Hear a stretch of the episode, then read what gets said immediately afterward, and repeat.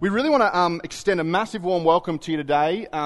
It is always, we always say it's a great Sunday to join us here at Beyond, but today's a particularly good Sunday because we're launching, as I said earlier, a brand new series called Family Matters. And if you have no idea what a series looks like in a church context, think like Netflix, think Stan, think Disney Plus. Think long ago before you had kids and you watched TV series, and these things came out like every single week. Like you couldn't just binge watch them all in one go. So we like to talk about, pick a big idea or a topic, and we love to camp out on it for a number of weeks and hit it from a whole heap of angles. And our hope is that even if you wouldn't consider yourself a follower of Jesus, that you'd actually track with us throughout this series, because the series we're launching today kind of impacts all of us. The series we're launching for the next couple of weeks is Family Matters. And the reason we're talking about this for the next couple of weeks is because family is such a difficult thing for so many of us to navigate. And yet we really want to make sure that we get it right. Like, how do you navigate in life when when you've got children and your parents-in-law or your parents have a different parenting approach and they start disciplining your child in front of you? How do you navigate that? How do you navigate when you desperately want to have children but you're not able to? How do you navigate screen time? Like, how do you navigate when you've got a boy or you've got a girl and they want to start dating? Like, what's an age-appropriate, place to start? Right? And all the dads of daughters are 30. 30 is the appropriate age to start that, okay? And so we want to spend a couple of weeks talking about this, because on top of navigating family and all these dynamics of relationships, we just got to navigate life in general, don't we? And it can all at times feel a little bit overwhelming. It can all at times feel like it's a little bit too much. And so we just wanted to spend some time for a couple of weeks talking around this series of Family Matters. And seeing as we're talking about family, I thought that I should introduce you to my family. So this is my family. These two good-looking roosters on the end here, that's my mum and my dad. They've been married for over 40 years. They met together when they were in the police force together, and I guess that's what happens when you're undercover in the police force. You lock eyes and then you're just together forever. So they met. They've been married for 40 years. This actually here is my brother. His name's Justin, but I call him JP. He's actually a physiotherapist. He's 26 years old. And this is his wife, Rihanna. They actually met, fun fact, they actually met at mine and Emma's, my wife's, wedding. I don't want to say that we're the reason that they fell in love, but we're the reason that they fell in love. This is my wife, Emma. This is my wife, Emma. We've been married for 5 years. She's actually up at Caloundra this morning in this beautiful weather, racing a triathlon. And fun fact about us, the first year of our relationship when we were dating was actually long distance. I lived in America, and so I think it's something like the first 10 months that we were officially boyfriend and girlfriend dating. I think we saw each other for 13 days or something in the first 10 months of dating. So that is my family, and I just wanted to address what a lot of you in the room who are thinking as parents, as you look at this, you're thinking that and you're like, there's no kids in that picture. And some of you, and here's where you're thinking with this, some of you are thinking hang on a minute, we're having a series about family, we're going to be talking about parenting, we're going to be talking about a whole lot of stuff, and you don't have any kids? And you're going to give us advice on how to parent? No, I'm not, right? We should just clear that up right from the get-go. In fact, in next week in part 2 and 3, one of our other communicators, David, he's going to come up and he's going to share with us. And he's going to talk all around in parts 2 and 3 around what it actually looks like to fight fair as families, what it actually looks like, because some families fight hot, some families fight cold. And if you don't know what that means, we're going to talk about that next week. You should come back. And David's going to talk about that. Then in part 3, he's going to talk about all about rhythms and relationships that we can incorporate into our family, particularly young families, when it's difficult, when it's chaotic, to set us up for relational success. And then in part 4, I'll be back, but I won't be back alone. In fact, I'm really, really looking forward to part 4, because in part 4, we're going to have a panel of guests. And over the course of this series, you're going to have an opportunity to ask your questions around family. You're going to have an opportunity to ask your questions around how much screen time is too much screen time. You get to ask that question when should we have the dating conversation? When should we have the talk? How do we do it without making it awkward?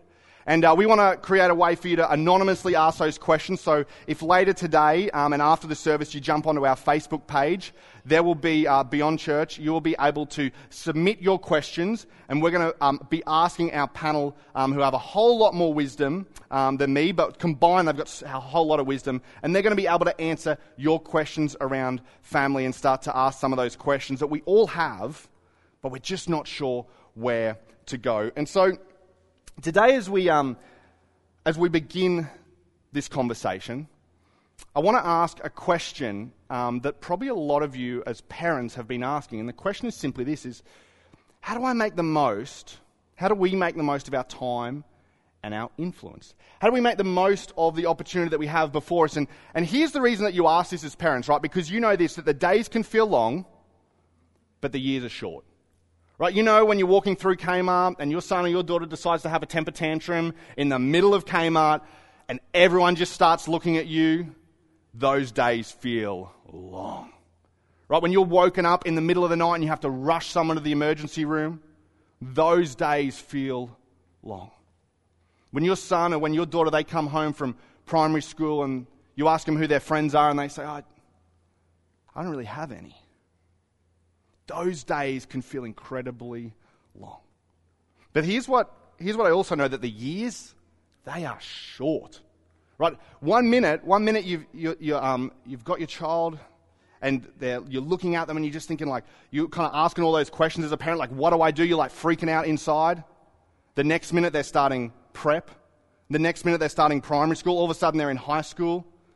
And then they're moving out of home onto the next chapter of their life. Maybe they're getting married, and you look back on it and you go, hey, the days, they feel long, but in reality you know that the years are so short.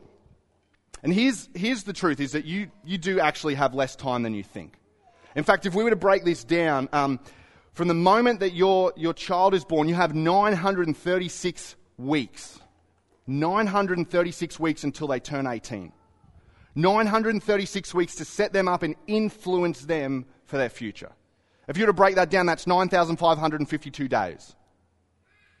9,552 days to make a difference and influence the life of your child. And so you look at that and you're like, you know what, you have less time than you think. And the reality is you hear that and you're like, wow, I really do. But the good news is that you actually have more influence than you think. Now, I know as soon as I say that, particularly for those of you who have children in high school, you're like, not true, Chris. Not true. Their teachers have more influence than me. Their friends have more influence than me. Their coaches have more influence than me. Their friends that they won't get off and stop talking on Fortnite have more influence than me. But the reality is, although it might not feel like you have a lot of influence, studies all around the world over and over and over and over again affirm time and time again, the number one influence on a child's life is parents. So while it might not feel like you have influence, you actually have far more influence than you could possibly imagine. And so the tension that I want us to wrestle with today is just simply this, is how do we actually make the most of our time and our influence? How do we make the most of those 936 weeks? How do we make the most of the fact that you are and you will be the most influential person in your child's life? Well, just so we can kind of all get on the same page with this, something to look at before we realize how to address it is we need to recognize that we're actually all in a phase. All of us are in a phase of life. Right? Some of you are single. Some of you are dating. Some of you are engaged or newly married. Some of you are married without kids. Some of you are married with 2 kids or 3 kids or 4 kids. Some of you are married and your children have moved out of home, so you kind of transition into that empty nesters stage. Some of you are in a new stage where perhaps your marriage or your relationship broke down, so you're in a stage where you're trying to figure out, hey, how do I navigate what life looks like now? And we are all in a phase, and so we can kind of have some common language and understand exactly what a phase is. Here is how we're defining this word phase throughout this series. Phase is simply a time frame in someone's life where you can leverage distinctive opportunities to influence their future. It's a time frame, it's a period of time in someone's life where you can speak into, where you can challenge certain things, where you can affirm certain things, and leverage that particular period of time to influence the trajectory of someone's future. And for all the parents in the room, really what we're going to look at today, and what I hope that we're going to be able to get you thinking about today, is if you're a follower of Jesus, there's 2 questions. But if you're not a follower of Jesus, that's awesome. We're glad you're here. There's really only one. And the questions that we want to answer today is, or want you to think about today is, what do you want your child to know in every phase? What do you want your child to know? What do you want your child to know about themselves? What do you want your child to know about their friendships, to know about the way that they view, that you view them as a parent or a carer? And here's the question that if you're a follower of Jesus, we want you to ask him, what do you want your child to know about God in every phase? And I totally understand that as you look at those questions, you might think to yourself, like, I've never really addressed that. I've never really thought about that. And my intention is not to make you feel like a bad parent, like that's not it at all. My intention is to help you start to wrestle with these, to help you start to come up with an answer for them so that you can kind of get ahead of the curve when it comes to what you're talking about and what you want your children to know. And there's actually an organization that we're in the middle of partnering with or talking through what it would look like to partner with, and they're called Orange. And Orange have actually done a whole lot of research into what we want children, or what children need to know about God at particular phases in their journey. And so what they've discovered is this, that at every phase, a child has a specific need and a spiritual opportunity. A child has a specific need and a spiritual opportunity. And if you as parents, if you know what that need is, and if you know what that spiritual opportunity is, then you can be a little bit of ahead of the game. You can actually speak into that need and provide pathways for them to get connected or to address this spiritual opportunity. And so, in the next few minutes that we have together, I just want to begin to look at the four kind of phases, the four big phases that Orange have come up with. Look at the specific need and look at the spiritual opportunity to help you get ahead of the curve. And then I'm going to give you some homework. I'm going to give you two questions to ask for homework, but we'll get to those questions later.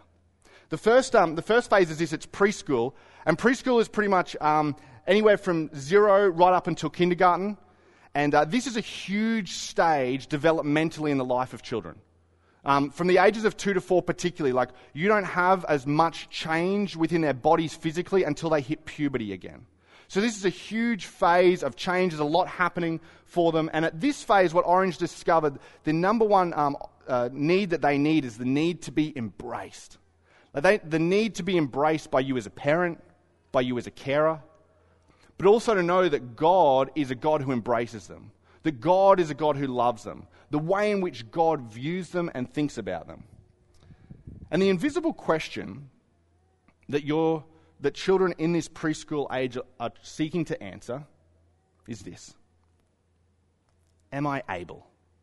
Am I able? That's why when your child, or if you know, if you have a friend or a niece or a nephew or a grandchild is at this age, that's why they're always saying things like, can I do it myself? Can I dress myself? Can I feed myself? Can I use the phone? They see you on the phone. They're like, can I get on the phone? They don't even know who you're talking to or why you're on it. They're just like, can I? And the question that they're seeking to answer for themselves is this, just, am I able? Can I do it? And the next phase is this, it's primary school. And in this phase, what they're starting to engage. I remember, like, very, very vividly when I was at this phase in my life, I was obsessed with the famous 5 books by Enid Blyton. Like, I was obsessed with them so much that every single bookstore we would walk past, I would, like, grab my mum or my dad, whoever was with me, and I'd say, can we go into the bookstore? I want to look for more famous 5 books. And you're probably thinking to yourself, like, Yeah, my children, like when they were at that age, they wanted to engage. And there's a particular brand, or there's a particular game, or there's a particular character that they're just obsessed with, and they just want to engage. And the question that they're asking with at this phase is really, do I measure up? Do I measure up?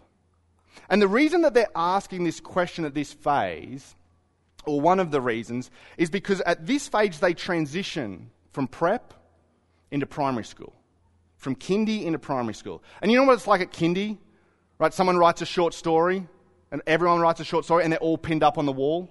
Someone draws a picture, and they're all pinned up on the wall. And then you get to school, and what starts to happen? We start to grade them now. And we start to put letters and numbers associated with them. And so now we start to look around and your children start to ask, do I measure up? That's why, particularly if you have children in primary school, you'll notice that they refer to their friends by talking about what they're good at. That's my friend Max. He's so fast. Oh, my friend Miriam, she's the best drawer in our grade. Tom is the best writer. He just is really, really good at writing. Oh, Sally, oh my goodness. Sally is so good at maths. She's like the best in our class at maths. She's probably the best in our grade at maths. And they're seeking to answer this question, do I measure up?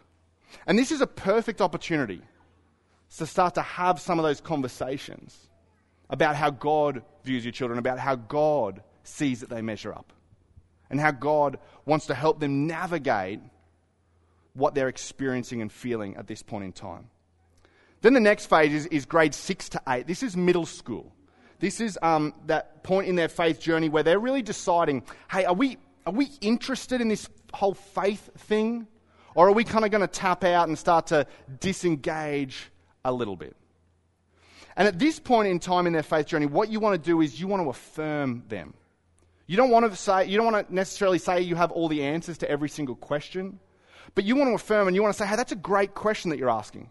I don't know the answer, but I'm so glad that you're asking it. Let's have some conversations and let's help you understand what that means. Affirm the fact that they're exploring. Affirm the fact that they're encouraging. Affirm the fact that they're maybe pushing against and trying to wrestle through it. And the invisible question that they're asking at this phase is, who do I like? And unfortunately, for you as a parent, the majority of the way they answer this question is, whoever likes me. Whoever thinks I'm funny, whoever wants me to sit with them at lunch, whoever wants to be my friend, that's who I like. And for us, that's the reason why we have environments like Beyond Kids. That's the reason why we have environments like Junior Youth. So we can strategically place caring adults into the lives of children so that when they're asking those questions, they have someone to turn to who can affirm them, who can say, you know what, I actually like you for who you are. You don't have to measure up. You don't have to change who you are. I actually love the way that God has created you. And the final phase that Think Orange have talked about is this phase. It's high school and beyond. And in this phase, what you want to do as a parent is you want to mobilize them. And you're thinking to yourself, yeah, Chris, I want to mobilize them. I want to mobilize them to start cleaning their room. I want to mobilize them to start paying rent. I want to start mobilizing them to start paying for their phone. I want to mobilize them to put petrol in the car. I want to mobilize them to get a license so I don't have to drive them around all the time. For us, this is as a church, this is why we place such a big emphasis on joining a team at this point. Joining a team at this point in time and actually mobilizing their faith. Because the question they're asking is really, do I believe at this point in their faith journey? And if I can just be honest, what they're really asking is, do I believe you? Do I believe what you've told me about God? Do I believe what you've told me about Jesus? And for us, the reason that we encourage and we always say, hey, join a team, be part of what we're doing here, is because when you mobilize their faith, they actually get to be part of a team with people who have either asked this question or are asking this question. And they can be a positive influence on their life and say, hey, you know what? Yeah, I went through a phase where I was asking that same question. And here's how I handled it. Here's how I addressed it. Here's how I answered it. And so I know that perhaps what we've talked about can feel overwhelming today because I've just kind of done an information dump on you, right? And you're probably asking yourself, like, the whole time I'm kind of giving this information dump, you're thinking about your children, you're thinking about individuals that you know. And really the burning question for you is simply this. How do I leverage the phase my family is in? How do I leverage the phase that my family is in? And if I could just give you a thought, not tell you what to do, but just give you a thought, the thought that I would give you is this. How you see your children shapes how you choose to guide their story. What you think about them, the way in which you view them, that actually shapes how you choose to and the words you use to guide their story. And if you're a follower of Jesus, really the question that you should be asking is, well, how does Jesus see my children? Because if you want your children to be followers of Jesus as they grow up, the question you need to be asking is, well, how does Jesus see my children? Because that will shape how you choose to guide their story as parents who are followers of Jesus. And there's actually one account, there's actually two accounts we're going to look really quickly at. One is written by a guy called Mark. And it talks about how Jesus actually addresses children in a town that he's in called Capernaum. And Jesus actually does this when he's in the town. He says, then he put a little child among them. So Jesus was teaching at this point in time. There was a child among them, and taking the child into his arms, he said to them, anyone who welcomes a little child like this on my behalf welcomes me. And anyone who welcomes me welcomes not only me, but also my Father who sent me. And in another account that we have on the life of Jesus, one of Jesus' closest boys, Matthew, tells this same story, but he accentuates a different part of the story. And this is what Matthew says. He says, one day, some parents brought their children to Jesus so he could lay his hands on them and pray for them. Now pay attention to this, because this is what Jesus' disciples do, his closest followers. But the disciples scolded the parents for bothering him. And we probably sit here in our culture and we go, hang on a minute, why? Well, in the ancient Near Eastern culture, what's so fascinating is they weren't obsessed with youth the way that we're obsessed with youth. In fact, they loved wisdom. They loved age. They loved grey hairs. No one was dyeing their hair in the ancient world, right? Because it was seen with wisdom came knowledge. With wisdom came respect. And so these people are walking in and they're bringing their children, and the disciples are asking, why are you bothering him? They're not even going to understand what Jesus is talking about. They've got nothing of value to add to this conversation. But this is Jesus' response. But Jesus said to them, let the children come to me. Don't stop them. For the kingdom of heaven belongs to those who are like these children. And what Jesus is saying in this moment is my message is not just for people who can intellectually understand it. My message isn't just for people of a certain stage or phase of life. My message is for people of every age, of every stage of life. And that's why here at Beyond, you know, we place such an emphasis on creating age-appropriate environments. That's why we have youth environments and junior and senior youth and kids environments where we can talk about the message of Jesus. We don't want to stop children coming. We don't want to stop people at whatever age or whatever stage they're at, but we want them to understand clearly the message of Jesus. That's why we have environments. That's why we say unashamedly that this is an adult's environment. And unless we rock up and every single art supply is in our Beyond Kids environment and we have to make some changes, we say, hey, this is an unashamedly adult environment. Why? Because we don't want your children sitting in an environment where they say, hey, this doesn't make sense to me. And worse, we don't want it to get to a point in this life of your child where your child says, you know what, this is boring, this is disconnected, I don't understand what's going on. We want your children to understand the message of Jesus because it's a message for everyone, regardless of their age and regardless of their stage of life. And so, this is how Jesus really views your children. Jesus, if you were to say, hey, Jesus, how do you view my child? Jesus would say, well, they're made in the image of God, that God actually created them, that God breathed life into them, that they're to be molded in his likeness. In other words, if your children are following you and you're following Jesus, Jesus will rub off on them and they'll become to be more and more like Jesus. And the final thing is Jesus actually say, well, they're actually on mission with his movement. They've actually got a part to play in what I'm doing. And in the local church, they have a valuable part to play. So I promised that I'd give you two pieces of homework.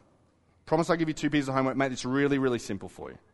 So here's the first piece of homework that I want you to ask. And if you're new here, the way we kind of package the application that we're talking about, we call it a For Monday, because we just kind of think that there's no point coming to church and hanging out with us on a Sunday if it's not going to change your life for the rest of the week.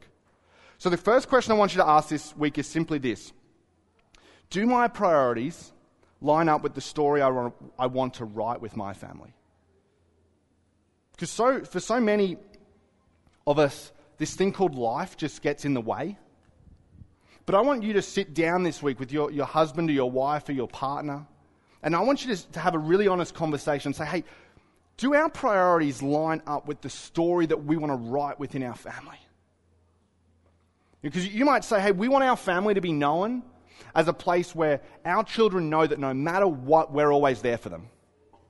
Yet the last 6 or 7 or however many sporting games or musical events, you couldn't get there because you were working late. And that's not a bad thing, but you just need to recognize, hey, at the moment where we're spending our time doesn't line up with what we prioritize as a family. I talk to our youth directors and our youth leaders here. And something that breaks their heart, and it breaks my heart as well, is so often parents will come up to them and say, hey, you know, my son or my daughter, as they're kind of transitioning out, they're kind of falling in with the wrong crowd a little bit. They're making some unwise decisions. Can you maybe get them into a connect group? Can you maybe get them into church? Can you have a conversation with them? And the answer is always the same every single time. We can, but it probably won't do a lot of good because we don't know them. We don't have a relationship with them.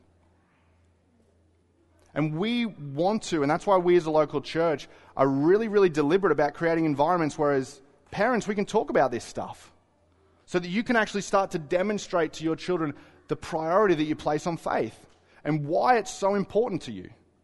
That's one of the reasons that we challenge you to be part of a team, so that your children can see that it's a priority in your life and you can set the direction for their future.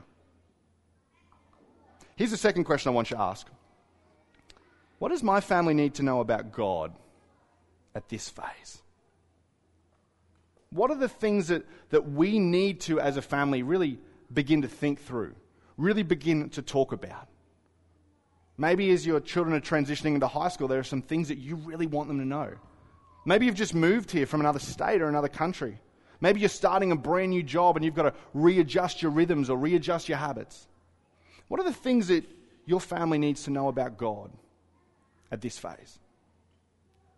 And before I invite the band back up and we sing our last song together, here's why I want to encourage you. And why I want to say it's so, so important for you to take time to answer these two questions this week. Because I know that life is busy and you're going to go out here, leave here, you're going to get in your car and you're going to be driving home and you're going to say, oh, what were those two questions? Like, I kind of wrote them down. Like, oh, I forget. Like, I don't really know. Here's why I want you to write these down and make them a huge priority to talk about this week. And the reason I want you to do this is because 100 years from now, the only thing that will matter is your child's relationship to God. 100 years from now, it will not matter what school they went to. It will not matter what sports they played, what hobbies they had. It will not matter what suburb they lived in growing up. But 100 years from now, the one thing that will still continue to matter is your child's relationship to God. And you have the opportunity to begin to reflect this week and to ask, you know, do our priorities line up with the story we want our family to tell? Do our priorities line up with the relationship that we want our child to have with God, with their Heavenly Father?